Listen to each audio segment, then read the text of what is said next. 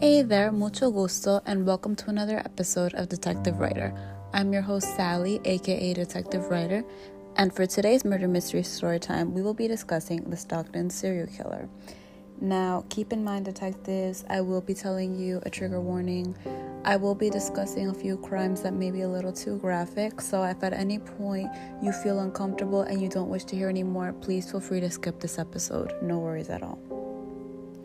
So, I'm going to be discussing a series of unsolved crimes that are currently going on in California, which is the case of the Stockton serial killer.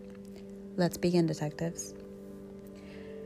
Starting from April 2021, California officials revealed multiple homicides with the fear that there are more victims. In Stockton, there have been over seven shootings with over six fatal. The shooter still remains at large, hence, no one knows who the individual is, nor if the person is working with someone else or additional people, if the person is a man or a woman, or even the motive of why these killings are happening. On April 10, 2021, a 40 year old Hispanic man was gunned down in Oakland, California. On April 16, 2021, a 46 year old black woman was shot in Stockton. Thankfully, she had survived. But unfortunately, she is the only surviving victim.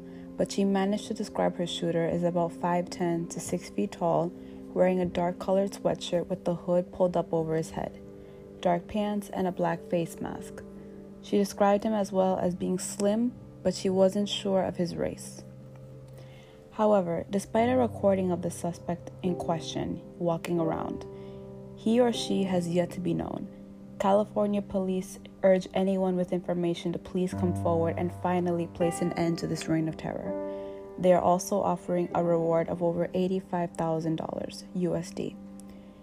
Please feel free to check out this video that I will be posting below to learn more information, detectives. Police have reported that all seven victims were men and each were Hispanic or Latino.